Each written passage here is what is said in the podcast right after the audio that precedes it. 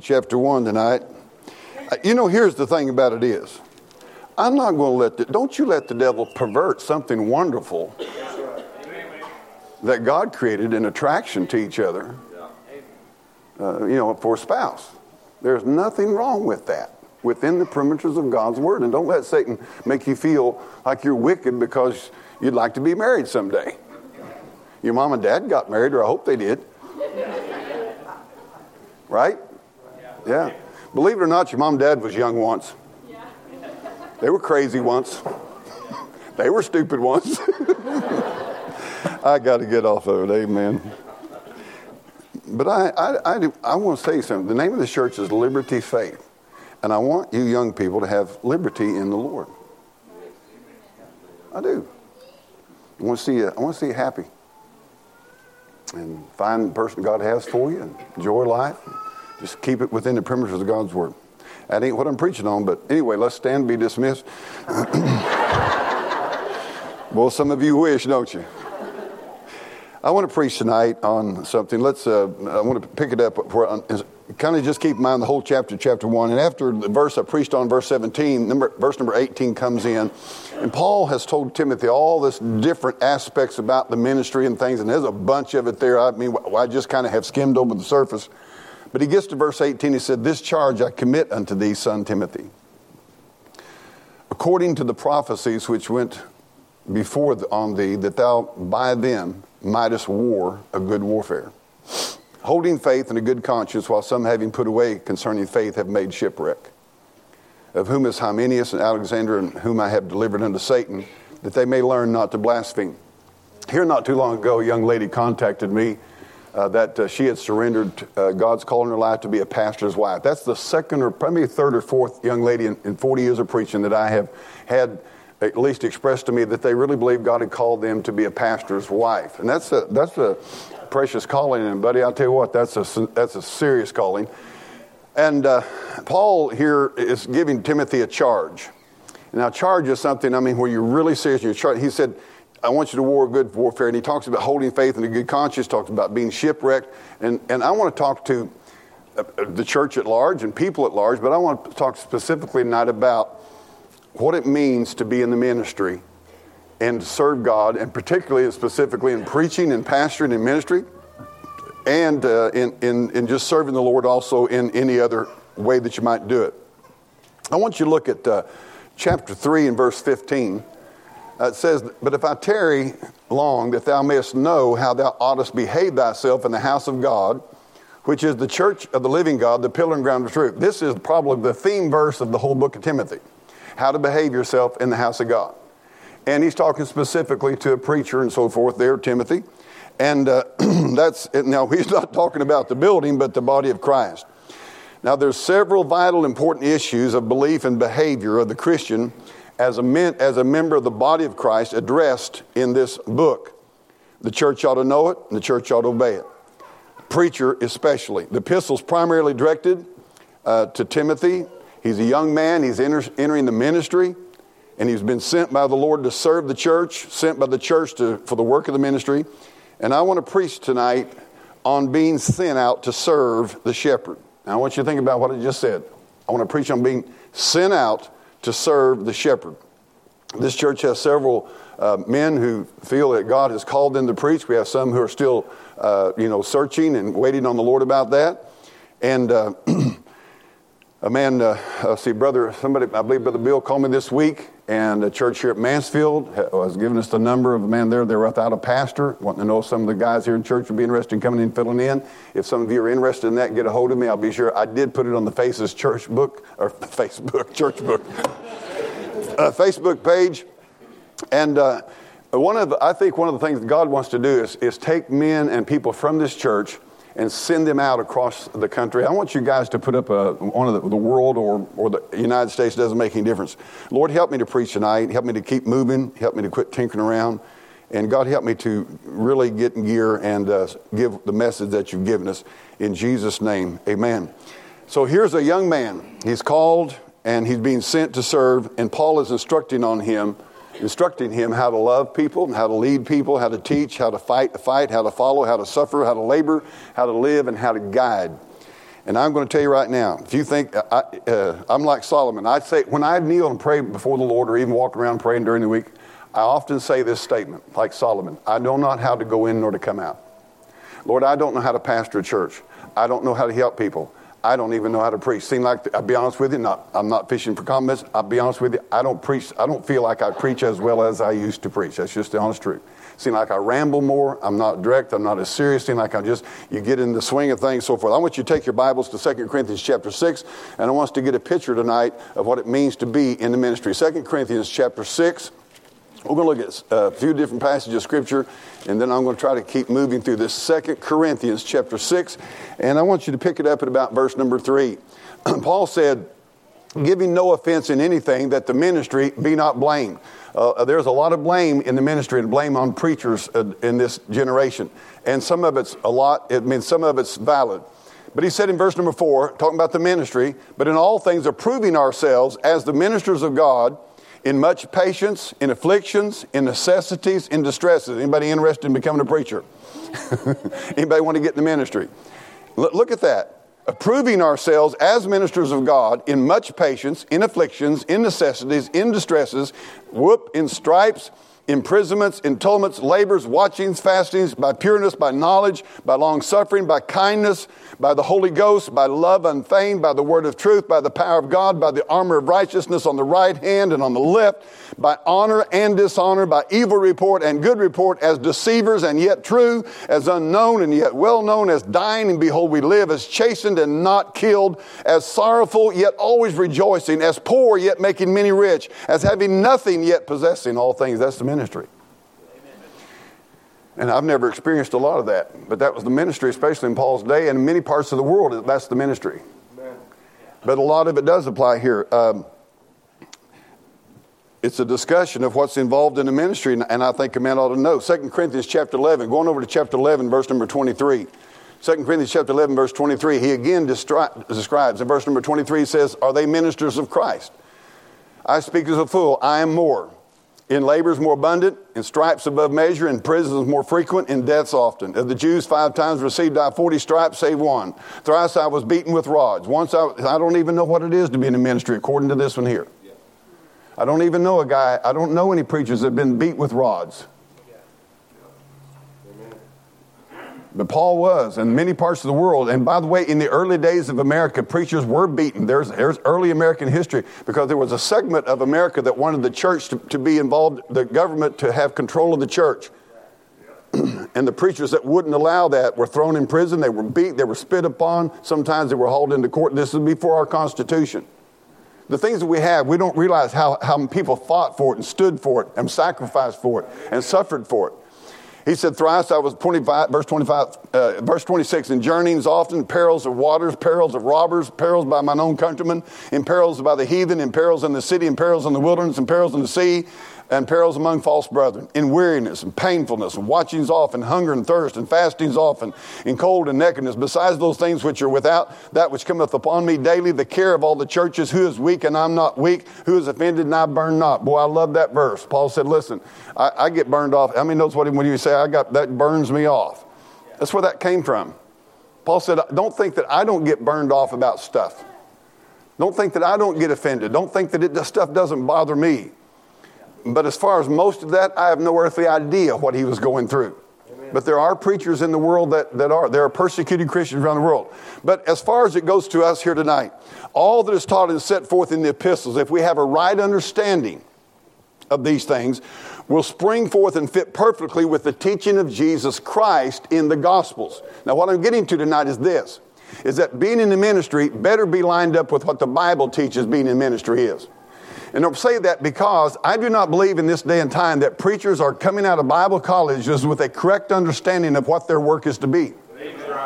I'm just honest with you. It's more a vocational type thing. It's more, this is what I'm going to do for a living, and, and this is what, I, you know, so forth. And, they, and instead of looking at the Bible as what, what's involved in the ministry, it's more like a, well, this is what I decided to do in life. And it becomes ineffective and, and, it, and then it feeds its way into the church, and the church becomes ineffective and no salt and no light. Now, that being the case, what we need to do then is go back to Jesus Christ in the Gospels. And I want you to take your Bibles to Matthew. And if you go to chapter 9, we're going to be looking at several analogies that God gives that's involved, what's involved in being in the ministry. in truth, we're all sent, and we're all, all that are saved are sent to be servants of God in one way or another. Now, this is a, I'm going to say some things tonight that's absolutely the truth. I do not know. Now, there may be out there and me not know it, but I do not know, nor have I heard of, a church in this area that has more people in it, greater percentage of people in it that serve and are willing to work and do things to get the gospel out than this church right here. And I don't know why, I don't, I don't know why, why God's done what He's done, but God sends people in here who are willing to work. They don't want to be noticed for it. They don't be recognized for it. They don't have to be praised for it. They don't have to be thanked for it. They just want to serve. And most of the time it's quietly and unknown. And it's, it's very unusual. I have preachers call me all the time, Reggie, how do you get those people to work? How do you get them to do something? I said, I don't know. They just do. Well, I'll try to get people to do, and I can't get them to do nothing. Right now, I know a pastor who's grieving, grieving deeply in his heart because basically he just, I mean, he literally said, they don't want to do nothing, they're not going to do nothing, and if I try to get something going and try to do something in the community, it's just like I'm the bad guy. Just settle down and let's just have church. And I want to say something. It is a special thing for God to send people in here who want to work and get something done for Jesus Christ. There was a couple here this morning who came because of the booklets that was sent out. We're hearing reports day after day of people, just in the last two days. I mean, I've got requests for that booklet from out of state, from various different people. Just gave Connie the list while ago.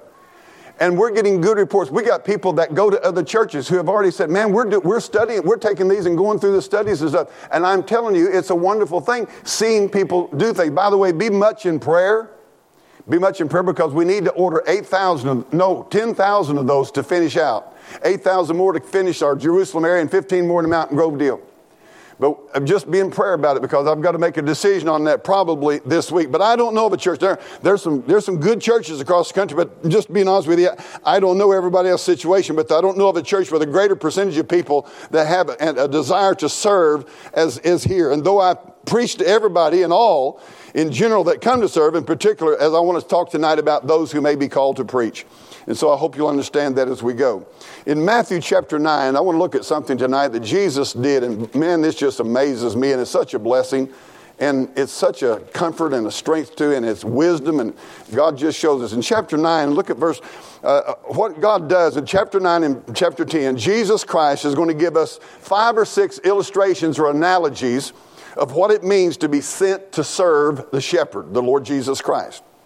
And in chapter 10, and in verse number 1, he's sending his disciples out. He called the disciples and he sent them out, okay? It's going to give us some analogies here, and it's in these analogies that we find out what's involved in being in the ministry. Now, reason I said a while ago what, about uh, hearing young ladies that God has called them to be a pastor's wife, because I want to tell you a little something. That's possibly one of the roughest things that I know of in this world is to be a pastor's wife. And if you don't get grace and wisdom from the Word of God, and I'm talking to you young ladies right now, what you think is going to be the joy of your life can turn out to be a nightmare. I have heard testimony after testimony of pastors' wives who have had all they can take. They're sick of it. People are good to my wife, as far as I know here, but that's not the case in every church.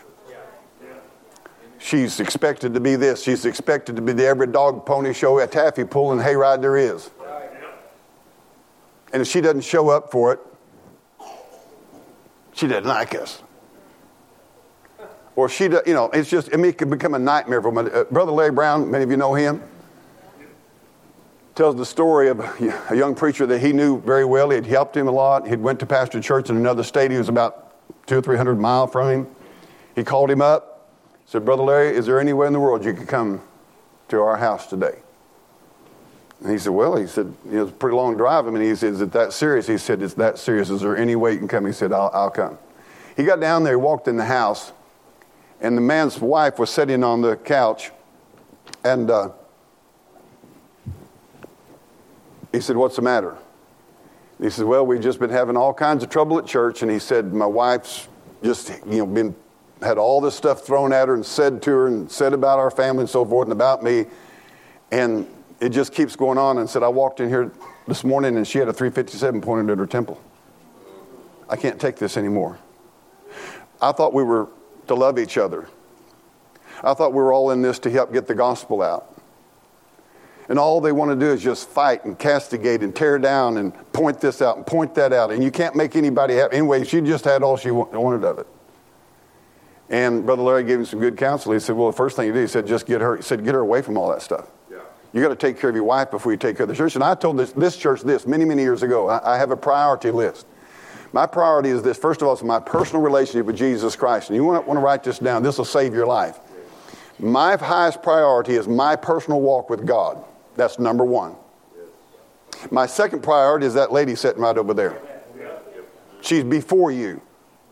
My third priority are my children, my immediate family. They're before you. I'm sorry. You'll find this out in, in Timothy later on. Then after that, you come in fourth. And I'm going to tell you something. Here's why. If I'm not right with God myself, what could I possibly have for you? That's right. If my wife and I are not right together, what could I possibly have for you? And if, I, my, if my family is just, you know, doesn't love the Lord and doesn't care and blowed out, what do I have for you? And you're going to see these things in Timothy as we go along. But if those things are lined up, and that doesn't mean that we don't have problems, doesn't mean that. It just means that that is my priority. I can tell you something right now. If one of my kids called me right now and somebody walked up and said, Reggie, one of your children needs you now, I'd just say, Danny, come up here and finish. What are you going to do? Sing, come up, sing. I've got to go. Okay? But if I've got those three things in line, then I might have something for you. those first three things validate the fourth thing. They, they are actually what equips and validates a man's ministry.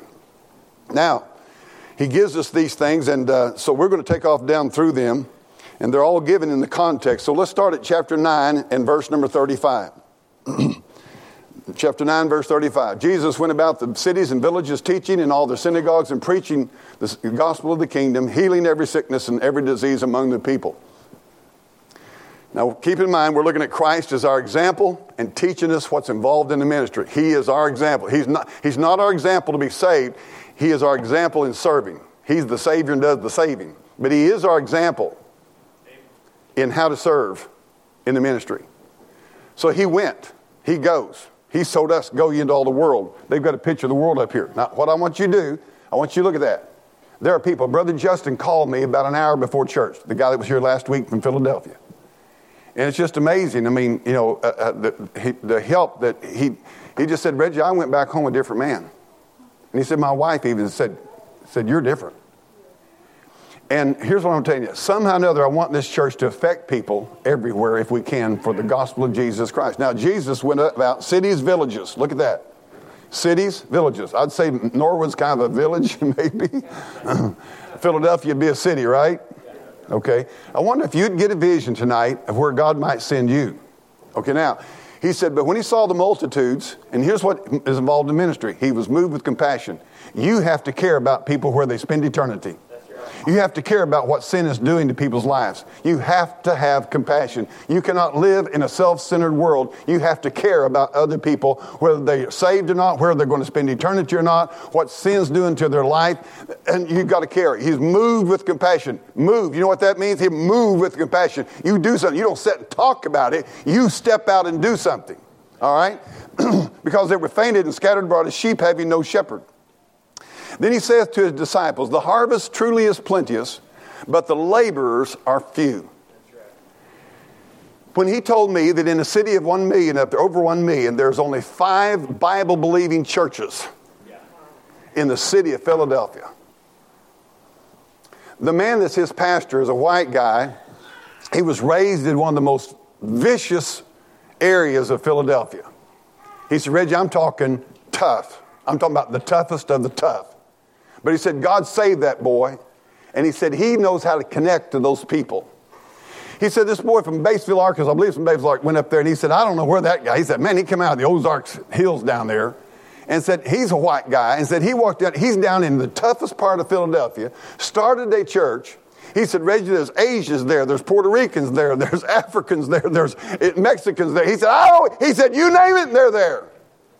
And he said he preaches, he preaches the socks off of them and tells them they're sinners headed to hell. But he said he's got a love of God in him. And he said God's Spirit bears witness through his preaching. And he said they're just coming in. He said that thing is growing. They're seeing people saved right and left. And he said it, he said, he, uh, you see what he's moved with, moved from Batesville, Arkansas to Philadelphia, Pennsylvania because he was moved with compassion. And he saw them fainting as a sheep without a shepherd. There are people all over this nation, world, that don't have a preacher. Let me tell you right now, we got people listening right now who are living in areas of the world who do not have a church to go to anywhere. Now you say, Reggie, he said, the harvest is truly plenteous, the laborers are few. Pray ye therefore the Lord of the harvest that he will send forth laborers into his harvest. That's one of the few things that you'll find in the Bible where a specific thing that you're told to pray for is for laborers to go into the harvest. And so you say, Reggie, what's the first thing the analogy is? Is souls, it's people.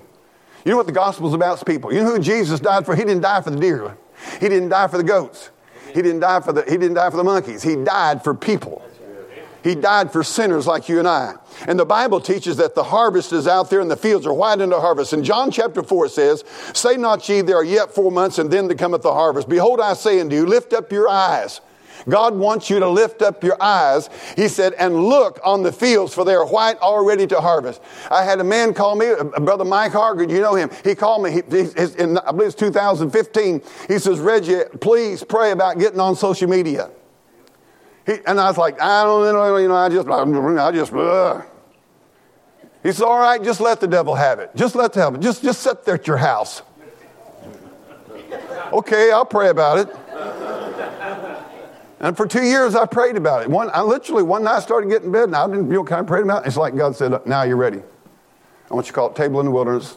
Call Mike Hargan and get started. I called Mike up. I said, Mike, I've got the green light. He said, I'll be there in two weeks. I'll have iPad, I'll have a stand, I'll everything. I'll show you how to use it. I'll have it all set up, no, uploading everything. I said, You better, because I don't know which button to hit. he came down, we started off. Let me just tell you this now.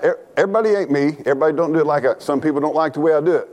But let me give you an illustration. Yesterday I did a clip. Yesterday morning, God just gave me a little, I thought about, because see, you got to salt the oats. I did a little clip on on the uh, Kyle Rittenhouse. Why I thought it was the most consequential trial, and you know, I didn't give the gospel. I didn't talk about the gospel. But guess what? By about right now, I've got sixty thousand people watch that. Now, guess what's going to happen? Then the next one, I'll probably come in and I'll give them the gospel. They'll go, "Oh, I've seen his last clip. I'm going to see what he says next," and I'm going to say, "Jesus died for you." Okay. Now that's my way. That's my method. Now maybe that's a little sneaky. I don't know. but I know this much. You've got to connect your faith to the reality of people's worlds, what's going on. Okay? And another thing is, a lot of people, I've took, I've took quite a bit of cussing on this one here, but that's okay. I, I, I'm not, I want to reach, I want to reach people who aren't saved. I want to reach people who don't agree with me. I want to reach people. I, mean, I want to reach people. Now, sometimes, you know, I get in the flesh a little bit and all that, but I'm still want to reach people. What I'm saying. But what happened was God made me to see through that that there are thousands, tens of thousands of people that I don't even think about that He died for, that He loves, that He wants to hear the gospel. And so my idea is let's get the gospel to everybody, every time, every way that we can to everybody. All right? And so what we're looking for is God wants us to see, lifting up his eyes, he saw the multitudes. I am telling you, listen, I, I used to live, and, and if I don't walk with God, I used to live in Reggie World. How many knows what Reggie World is? It's all about Reggie. Reggie, Reggie, Reggie, Reggie, Reggie, Reggie, your wife needs to fix your breakfast. Reggie, your wife needs to worship. Reggie, everybody, it's about me. How many knows that a child lives in me world? And until God got a hold of me and started me, lift up your eyes, lift up your eyes, look up and see there are people out there dying and going to hell by the multitudes, and they need, they, and it, he's, he's comparing it to a farmer. Get out there and sow some seed. Let me just tell you about preaching. Preaching's farming. That's why I like it. Preaching is farming. You go out there and you got to plow that field up. That's preaching on sin, preaching on the law, and you plow the heart up. Then you go in and you sow the seed. Then you go and you water it with prayer and love. But God has to bring the increase. But boy, it's fun to see the crop come up. Amen. I'm going to be honest with you. I'm 40, year, I'm 40 years in right now. January, I'll be 40 years into preaching, and I'm having a blast. You say we should. Well, I am. I'm sorry. I'm enjoying myself. Amen. Amen. I really am. I don't, I'm, I'm, so thankful for the life that God's given me in serving the Lord. And I'm telling you, what, I get a letter from New Zealand this morning that 14 years ago, a guy got saved by listening to the preaching from this church, and he's got a whole passel of kids, and he's raising them for God. You think that don't make me happy? You crazy? It's worth doing, amen. 1 Corinthians 15, 58 is about my second favorite verse in the Bible. Therefore, my beloved brethren, be steadfast, unmovable, always abounding in the work of the Lord, for as much as you know that your work in the Lord is not in vain. Your labor in the Lord is not in vain. There is souls out there. If you want to get in the ministry, it's about people. It's about people. Every kind, every color, every race, all over the world. I, I, I wished I could get to know this guy. There's a pastor in Germany. That guy, I don't know what God is doing, but boy, he is, I mean, somehow or another, he has tapped that guy. And he's, Germany is being flooded with Muslims from Pakistan and Afghanistan. Germany's being flooded with them. This guy is winning Muslims by the hundreds. By the hundreds, week after week after week. And here's how it's working He led some to Christ then they begin to tell their friends, and you know what he found out? They're dying to get out of Islam. They're dying to get out of Islam. They hate it, but they've always been forced into it. They know it's soul slavery. There's no freedom in that and they hear the gospel, and then you know what's happening now? So they're sending letters back and communication back to Pakistan, Afghan. Get out of there if you can and come over here to Germany. We've got a church. We've learned about Jesus Christ. We got saved. You ought to, you, man, you need to know about this. And they're coming in, and all he's got to do is just, yeah, I'll pray with you. Yeah, I'll pray. They, show me how to be saved. Can you imagine heaven? Can you imagine the day of the judgment seat of Christ? Because he had a vision to go somewhere that wasn't handy? Now, I'm going to tell you something. I'm going to tell you all you guys something. The night I surrendered to preach, can I tell you what I thought? I didn't have any idea where in the world I'd wind up at. I did not have any idea. I mean, to be honest with you, I never dreamed I'd be here. Good thing God didn't tell me either. I wanted to go somewhere where nobody knew me. Nobody knew my past. Nobody knew my family. Nobody knew all the rot and the garbage of my life. I still have, I, I can guarantee, I, I don't ask my kids about this, but I guarantee they've had people talk to them about me when I was a teenager.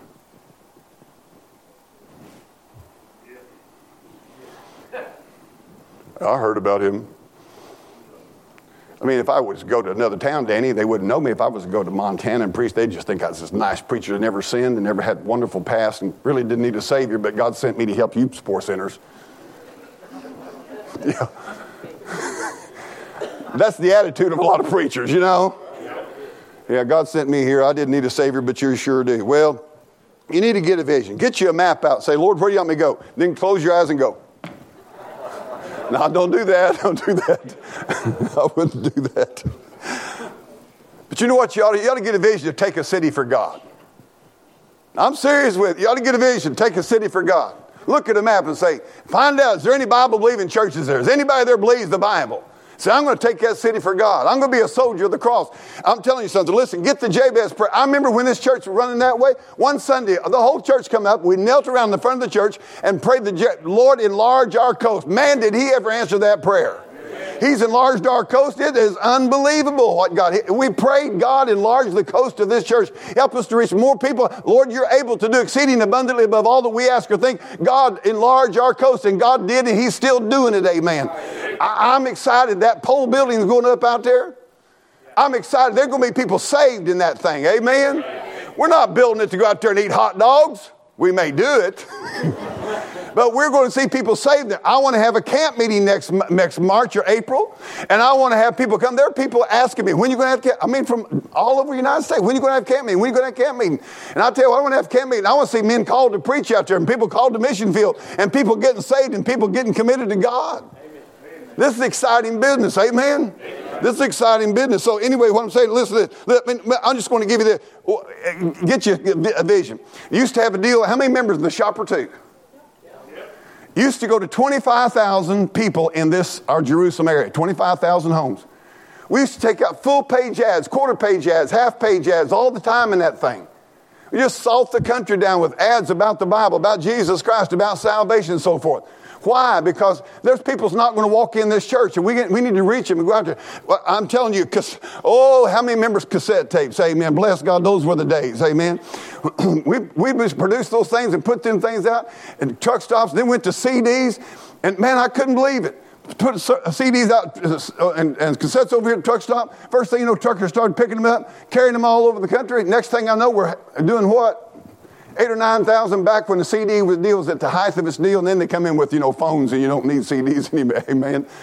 But I'm saying, just like get the gospel, like go into a town. You know what I tell young preachers that call me from other states? I say, record your messages, duplicate them, put them out in the stores, go down to the stores in your town and say, listen, can I put out these messages here?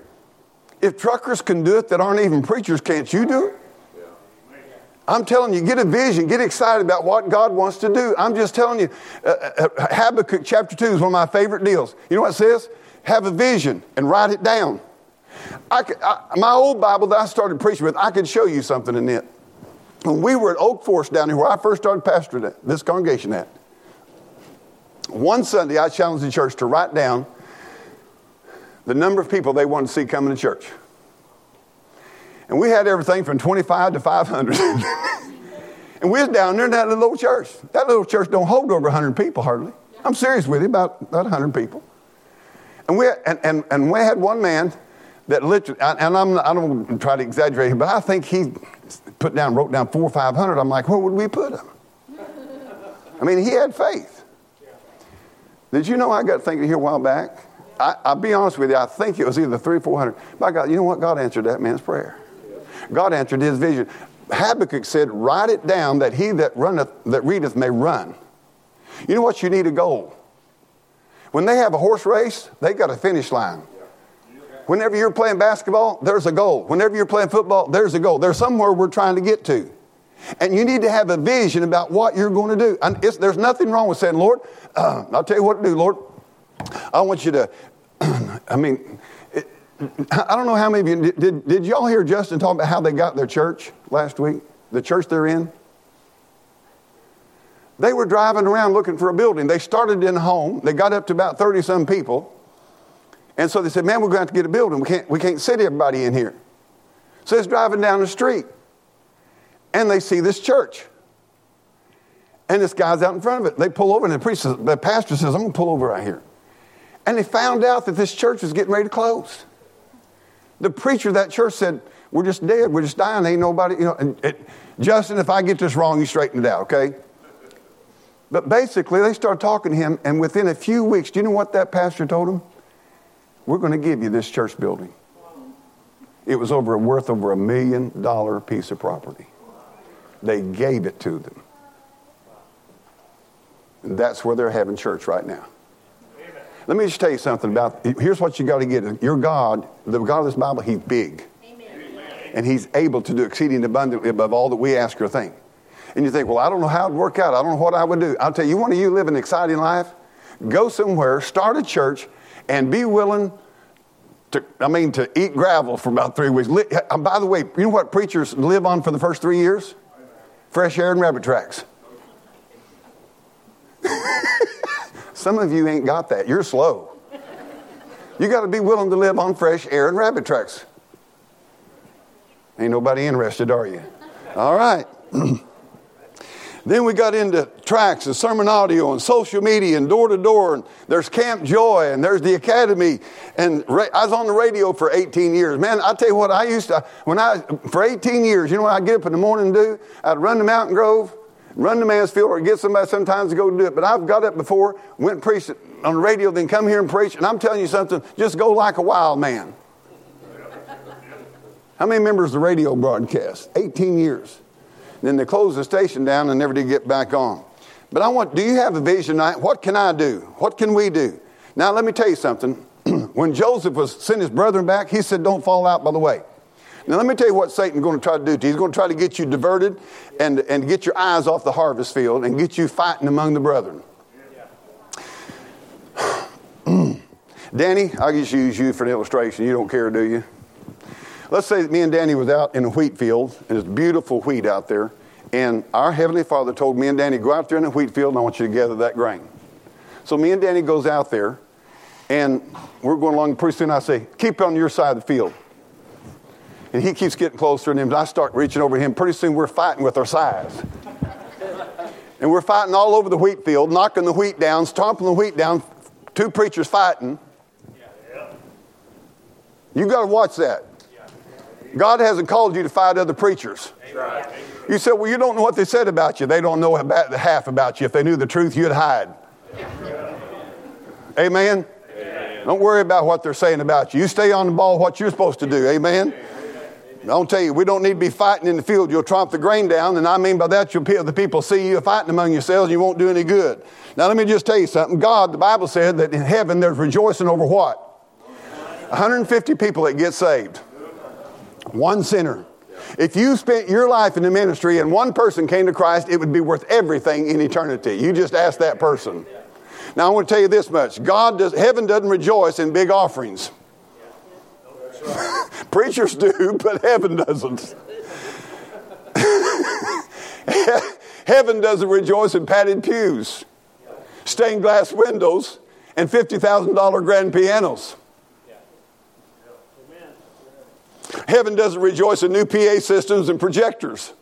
Heaven doesn't rejoice in paved parking lots. I had somebody walk up to me a few years ago and say, Why don't you pave this parking lot? I'm getting tired of this. I'll just go be honest with you. It's a, a lady, a woman. I don't know if it's a lady or not. A woman.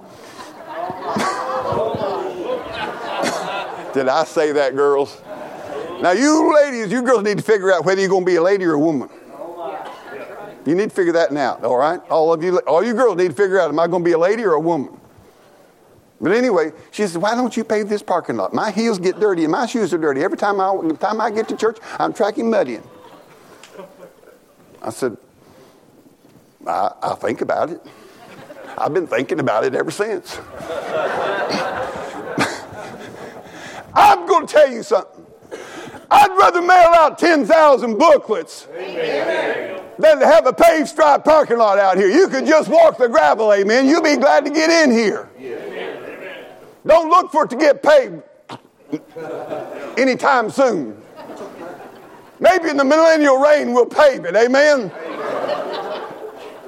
We got other places to spend the money than paving the parking lot. I don't like it. I'll tell you right now, I, by the way, they had, a, they had one of them deals out here that said pastor on it. I took it down. You know where it's at? It's out my shop hid. I don't want people driving up here thinking the pastor's got this, he's a special guy. He sits up close to church. I don't know where, I'm off, I'm off, I'm off. God is not, heaven doesn't rejoice over new bathrooms and a new nursery. Heaven doesn't rejoice over the church winning its ball games. Heaven doesn't rejoice over you and your 10 point buck. Heaven rejoices over one sinner that repenteth, amen. And that's what God says we're here about, amen.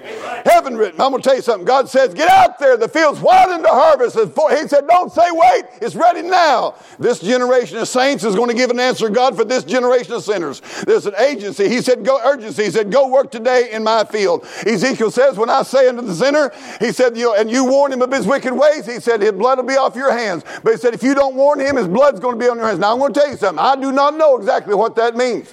I, I know it doesn't mean that I'm saved if I warn people, I'm not saved if I don't. But I'm going to tell you something having somebody's blood on your hands is not a fun issue.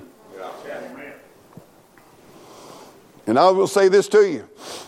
We just need to get the gospel to everybody who can. So, ministry is like being a farmer. That means you get up and you work and you plow and you plant. You let God bring the increase. Second thing is in verse number 16 of chapter 10 chapter 9, I'm sorry, Matthew chapter 9. Boy, oh boy, this ain't going real fast, is it? Does anybody know where I'm at? Dawn's in, shut up.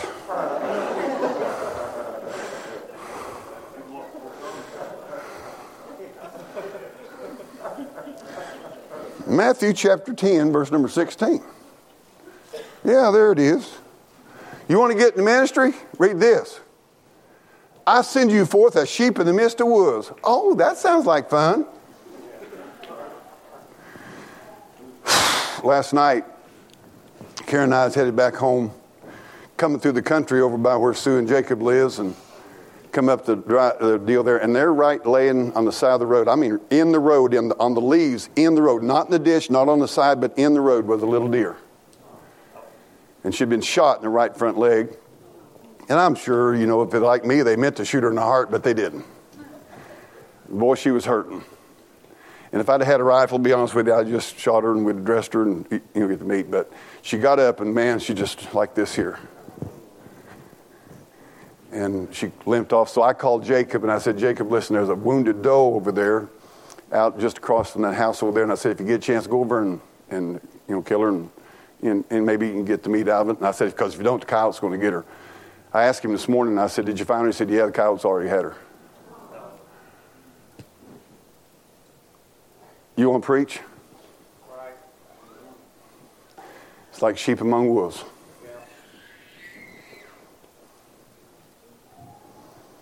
Now I want to tell you about a wolf. He ain't got no mercy. That's right. They'll rip your guts out and laugh while he's doing it. That's right. Let me tell you about the worst wolf you're going to deal with, and that's Satan himself.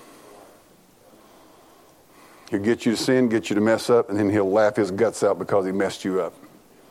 And then he'll drag you out in front of everybody and say, Look what I killed. Being sent out, he said, I send you forth as sheep. I'm going to tell you about a sheep. He can't run as fast as that doe could. You want to get in the ministry? Then you visualize being a sheep among wolves. I'll, I'll tell you a little story. Care whether they like it or not, don't matter. It's just the way it is. I preach against Masonic Lodge. I don't like Masonic Lodge. I like the men, love them, want to see them saved. Yeah. But I'm going to tell you right now, and if any Masons listen to me, you listen to me. You walk in there at first degree, they're going to have you blindfolded and have you kneel. Yeah.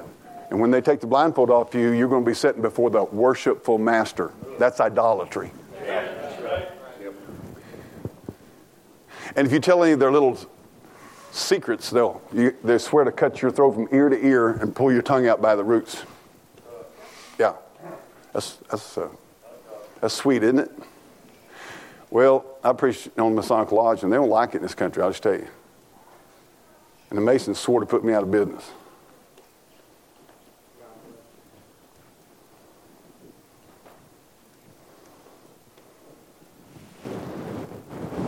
But it's okay because they can't do nothing unless God permits. That's right. I'm enjoying my Saturdays off. okay? But you'll get, I'm just telling you, if you want to be in the ministry, you need to think about it for a while. Because if you're really going to preach on things, you're going to be sheep among the wood. They're going to rip your guts out. They're going to leave you. It ain't going to be fun to you on the side of the road. It won't be easy. You're going to have to endure hardness. I told somebody this week again, I'm trying to learn how to endure hardness without becoming hard. You get growled at, chewed on, cussed at, snapped at, lied on, accused, carved up, envied, mocked, scorned, maligned, demonized, misunderstood, misrepresented. If you stand and work and win and preach the Word of God. One of the first things that hit me hard, I had just been preaching for a little while, I, I so dumb, I, I started preaching against Catholicism. Isn't that stupid? You, you should love the Catholics enough to let them die and go to hell. Don't you know that? One of the worst things that hurt me, Brother Ralph, a man that was my former pastor, he caught me and he said, uh, Why don't you quit attacking Catholics? I said, I didn't know I was. I said, I thought I was just preaching what's false doctrine about it. I said, they're not saved by the seven sacraments. They're not saved by. There's only one mediator between man and God, the man Christ Jesus. The priest, the priest are false priests. Mary, Mary doesn't intercede for us. The Pope's not infallible. There is no purgatory.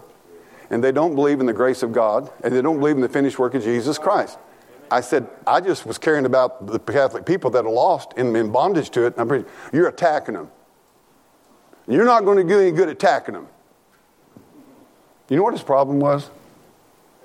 He was afraid to preach on it.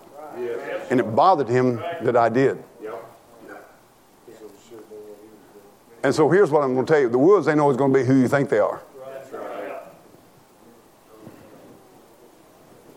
You see, most time you're kind of watching for the outside world bunch. But it's when they're coming from the inside, the people you thought was with you. They'll start calling you fanatic, crazy, hypocrite, malign you, tear you up.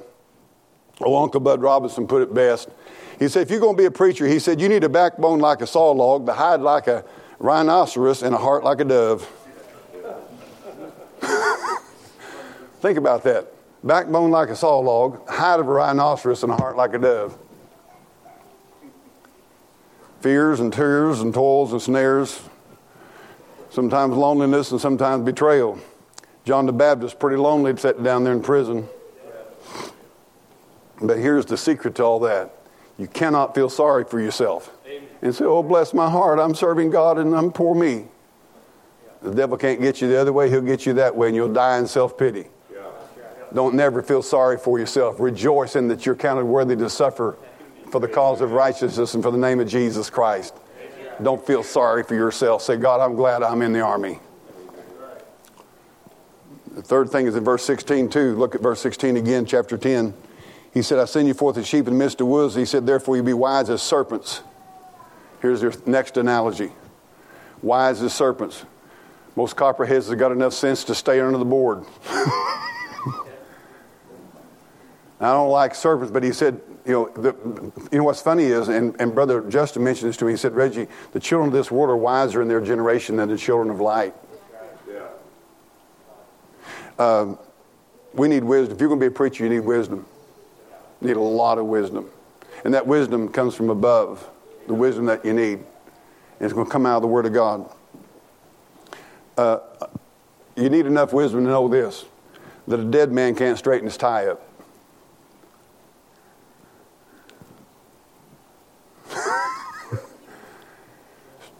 Straighten up! You people, straighten up! Dead people can't straighten up. They got to be saved. I mean, can you imagine the guys in the casket and you walk up to him, straighten your tie up? he goes,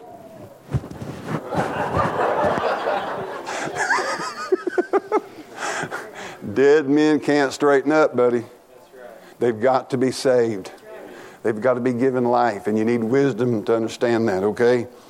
Uh, but here's what it says but harmless as doves, wise as serpents, but harmless as doves. That's a pretty tough deal. Do no harm. Serving the Lord must not strive, but be gentle unto all men. We're to speak the truth in love. You need to decide what's worth fighting for and what's not worth fighting for. There's some things you want to stand for, and other things let, them, let the rest of. I just got a deal there a while ago. Lady wanting to know some answers about uh, and it's fine. And she asked it with a good, uh, with a good spirit. Uh, what do I believe about? Was it Samuel that came up and was Saul saved and all this stuff? Well, there's some things I don't really know, and people's been fussing on it for generations before I was ever born, and I, I don't know. I just told Sister Connie, tell her I don't know. I'm sorry, I don't know. There's some things I'm not going to spend a lot of time on fussing and fighting about. Okay? There's things I believe, but I still don't want to spend a lot of time on it. I'd rather go, I never will forget, I went to one ministerial alliance meeting. They're interesting. Ministerial assassination meeting. meeting. They invited me, I went. Oh, guess where it was at? Oh, it's public school. So I went. I've been sitting there just kind of on this, this 10 or 12 preachers sitting around the table there. I'm sitting there, you know, kind of just feeling this thing out a little bit, and all of a sudden one of the preachers said, Well, I just wanted to get something clear before we get going too far here. Kelly, you and your attack on Catholics is not going to fly with this situation. You're the worst thing that ever happened in this town. Okay? I listened to a bunch of nonsense for a little while, and I just, Karen was out in the car. I thought, you know what? I think I'll go door knocking. I just got up from the table and said, Appreciate it, see y'all. Come out, got in the car, and me and her went and knocked on doors. I said, I got better things to do than sit around and listen to all this nonsense. Amen. Cowing you down so you puppet and toe the line with everybody. Anyway, another thing you need to learn is jurisdictional leadership. How many knows that I'm real good at jurisdictional leadership? How many knows I'm really good at delegation of authority? Sister Pitch, you know, you know uh, the guys, you know, they, they have the uh, security around here. I meet with them every Saturday morning. I tell them exactly how to do everything. I never have met with them. I just say, guard the place. That's it. You don't, you, you, I'll operate, I'm going to tell you how I operate on trust. There's a couple here this morning talk to me about church. I said, well, here, here's what I tell you to do. Come a while. Danny Friend pulled in here 30 years ago, and he'd come up to me and he said, well, he said, I haven't tied my boat up to the dock yet. I'm just kind of easing around. That's a good thing to do. Yes. I told him this morning, I said, what shall I do? Just come for a few weeks, a few months. Come at night. That's when you'll find out what we are, right? Come on Wednesday night if you want to really find out what we are. And I said, visit a while and let the Holy Spirit tell you where to go to church at. I'm not coming up to your house and grabbing you by the ear and saying, ah, come to church with us. I don't do that. Now, I can tell you what, how not to be a pastor, but, but you need, I trust people. If I can't trust you, I'm not going to ask you to do nothing here. That's right. Some of you are going, that's why he's never asked me to do anything. no, I'm serious with you. There are people all over. I mean, I just, oh, listen, when we need a new stove down the kitchen, we have a church wide business meeting. And we take a vote. And we put up the screen five or six different brands and sizes and colors of stoves. We make sure that we know everything about the stoves, and then we have a vote secret ballot vote. And then we get mad at each other because we didn't win the election. Now, if we need a new stove down there, I don't have a meeting. Linda, you here? Oh, there you are. I say, hey, Linda, go somewhere and buy a stove.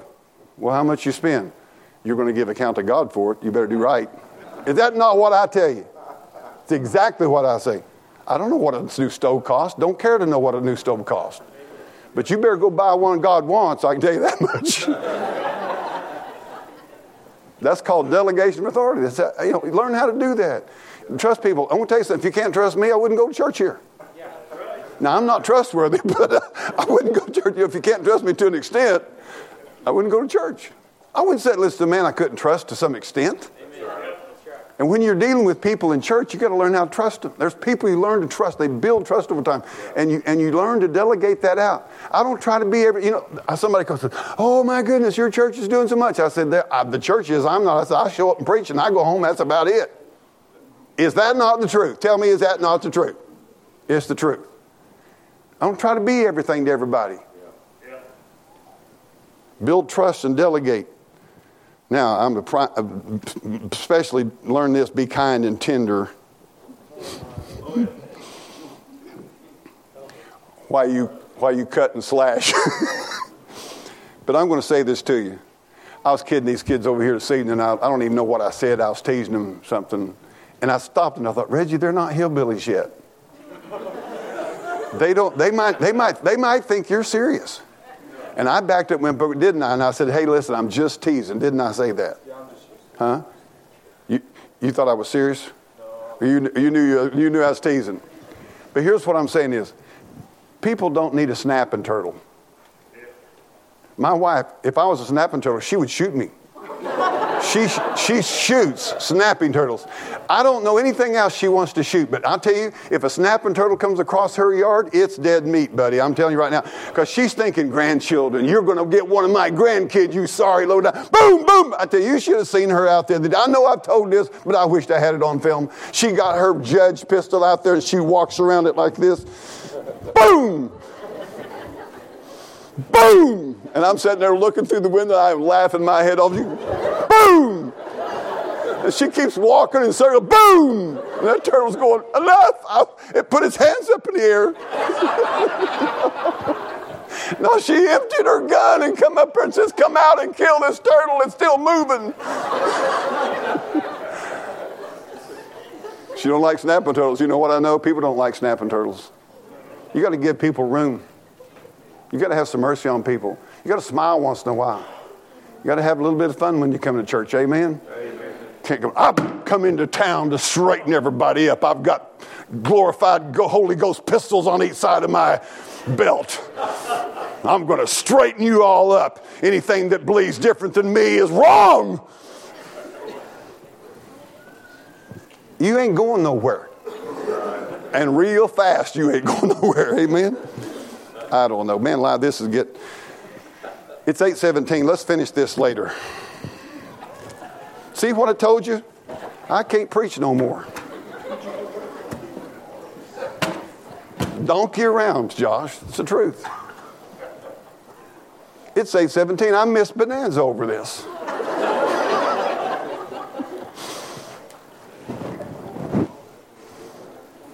Huh? About 20 years I missed Bonanza. Amen. Let's stand. Let's sing something tonight. What do you say?